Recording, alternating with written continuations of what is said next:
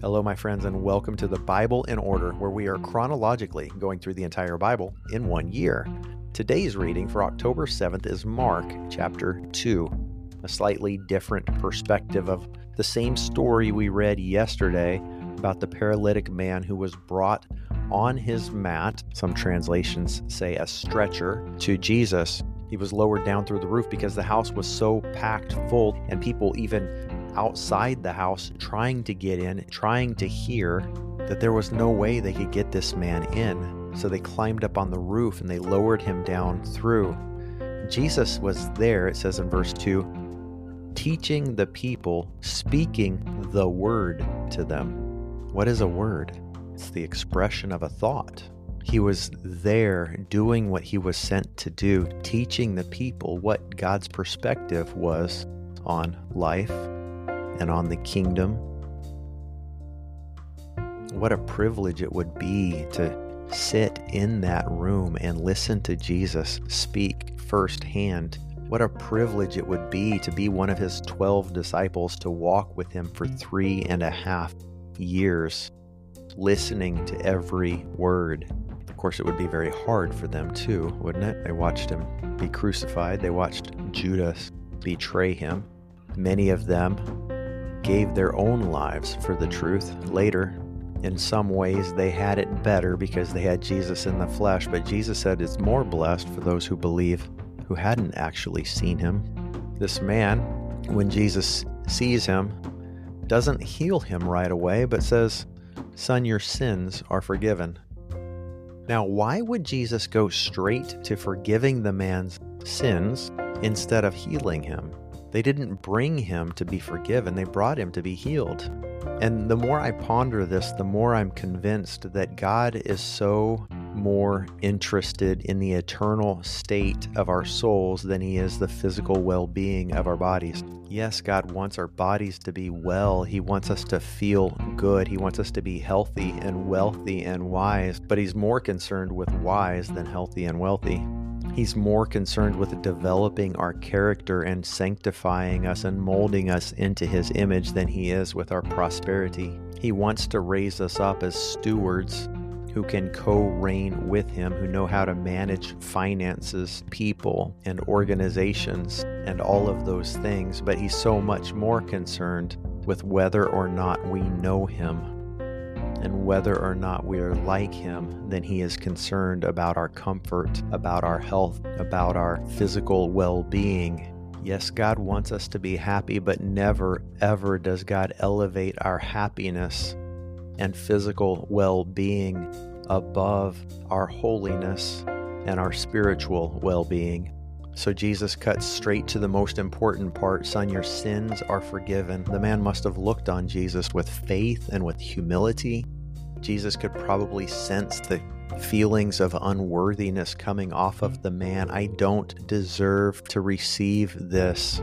How loved must that man have felt to have been carried there by four of his friends and then Jesus doesn't turn to him and say, Well, if you hadn't been acting so foolishly, you wouldn't have fallen off of that bridge and broken your back and become a paralytic. Maybe he was born that way, and no one had ever looked on him with respect. Or maybe those men weren't even his friends. Maybe they were trying to trap Jesus. Maybe they were trying to make Jesus look bad a lot of people would say about modern day miracles in 2023 that it didn't really happen. Let's prove it. Let's put one of our own people, somebody we know who is truly disabled, in the crowd, and let's see if they get healed. We'll show charlatan. Maybe none of them were expecting this man to be healed, and maybe the man himself was embarrassed to be there. Maybe he wanted no part of it, and maybe he was shocked when Jesus saw right through it and said, Son, your sins are forgiven. And when the people around started saying he's blaspheming, how can any man forgive sins? Who does he think he is? Jesus perceived their thoughts right away and he said to them, So that you may know that I have the authority to forgive sins, pick up your mat Go home. The man is instantly healed. picks up his mat, and walks home. And everybody is astounded. Then Jesus calls Levi, who we know as Matthew, the tax collector, and this man decides to throw Jesus a party because his fame has grown. People around see that Jesus is hanging out with a bunch of tax collectors who are so despised. Imagine in the United States today, as many people look down on the Internal Revenue Service. Imagine if the IRS was able to come and knock on our doors and take our taxes in person and then add to it whatever they wanted to pad their own wallets. To make it worse, they didn't even work for our government, they worked for a foreign occupying government, and the money they were taking didn't even support our own infrastructure, it supported that of a foreign nation. Today, people don't really hate IRS agents. They might not like the IRS for various reasons. But in that day and time, a tax collector was not just somebody who collected taxes, they were somebody who was getting rich off of the system and they were actually working for the enemy. They were traitors and thieves, not just somebody taking a civil servant position. And so when they saw Jesus hanging out with these traitors and thieves, they said, Why is he hanging out with these sinners? And Jesus said, I've not come to call the righteous, but sinners. The thing is, we're all sinners. We've all fallen short of the glory of God. We have all done things that we know are wrong. We all continue to do things that we know are wrong if we're honest. And God is really able to reach those who are honest. In verse 18, it comes up that John's disciples and the Pharisees' disciples are fasting, but Jesus' disciples are not. Jesus says, Can the wedding guests fast while the groom is with them? The time will come when the groom will be taken away, and then the guests will fast. And then he talks about wineskins.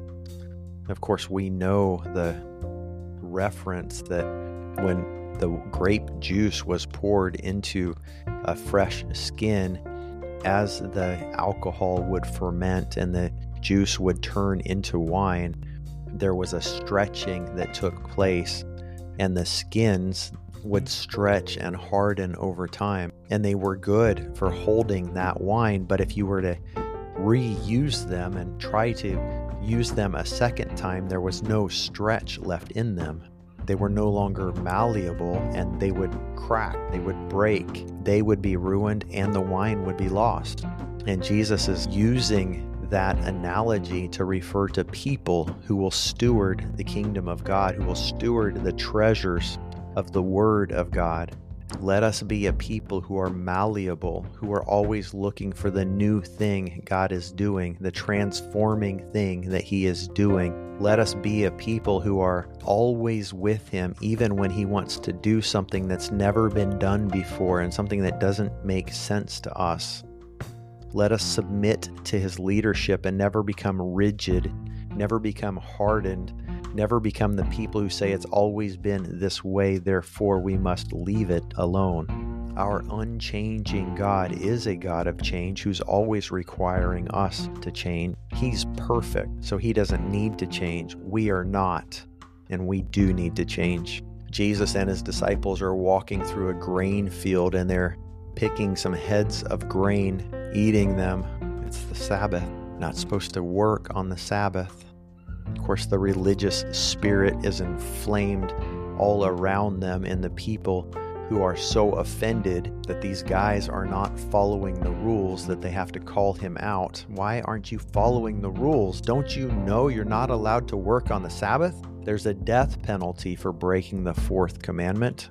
Jesus' response is to read scripture to them. Why wasn't David struck dead or stoned when he took the showbread out of the temple from the priest Abiathar, and he even ate it and gave some to the men who were with him. That was against the law. Why was that okay? Of course, they didn't have an answer for that.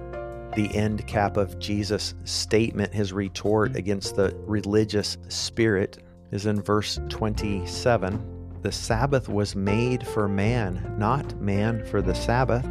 So then, even the Son of Man is Lord of the Sabbath. He's the one who has authority over the Sabbath. He's also saying prophetically, he will be the one reigning from a very physical, literal throne during the Sabbath day rest, also called the millennium reign of Jesus Christ. He will have his day, it'll be a thousand years long. The Christian people today need to understand this. God created the Sabbath for us, it's a gift. He wants us to have rest he created us in such a way that we need rest. He doesn't. God created for six days, and on the seventh day, He rested. God spoke, and things were created the world, the sun, the moon, people. Everything was created by the breath of God, the word of God, the exhale of God. And on the seventh day, He, he took a breath. Many of us Say, I just need to catch my breath. I will get back to you. I will respond to this message once I catch my breath. Without even understanding it, we are communicating to people that after the Sabbath, after we've had our rest, we will carry on the work that we've been given. But we must carry on with the Sabbath because it is important. God gave it to us because He knows we need it. Why is it that Christians today say we're under grace and we keep nine out of the Ten Commandments? We do our best not to covet, not to commit adultery, not to bear false witness. We do our best not to worship other gods or make any form or image of God. We honor our father and mother. We keep every one of the commandments except the fourth one because we're under grace. Consider it, friends. Pray about it. Perhaps God is whispering to you keep the Sabbath. I made it for you. I know you need it. God bless you, my friends. Thank you for being on this journey with me. We'll see you tomorrow.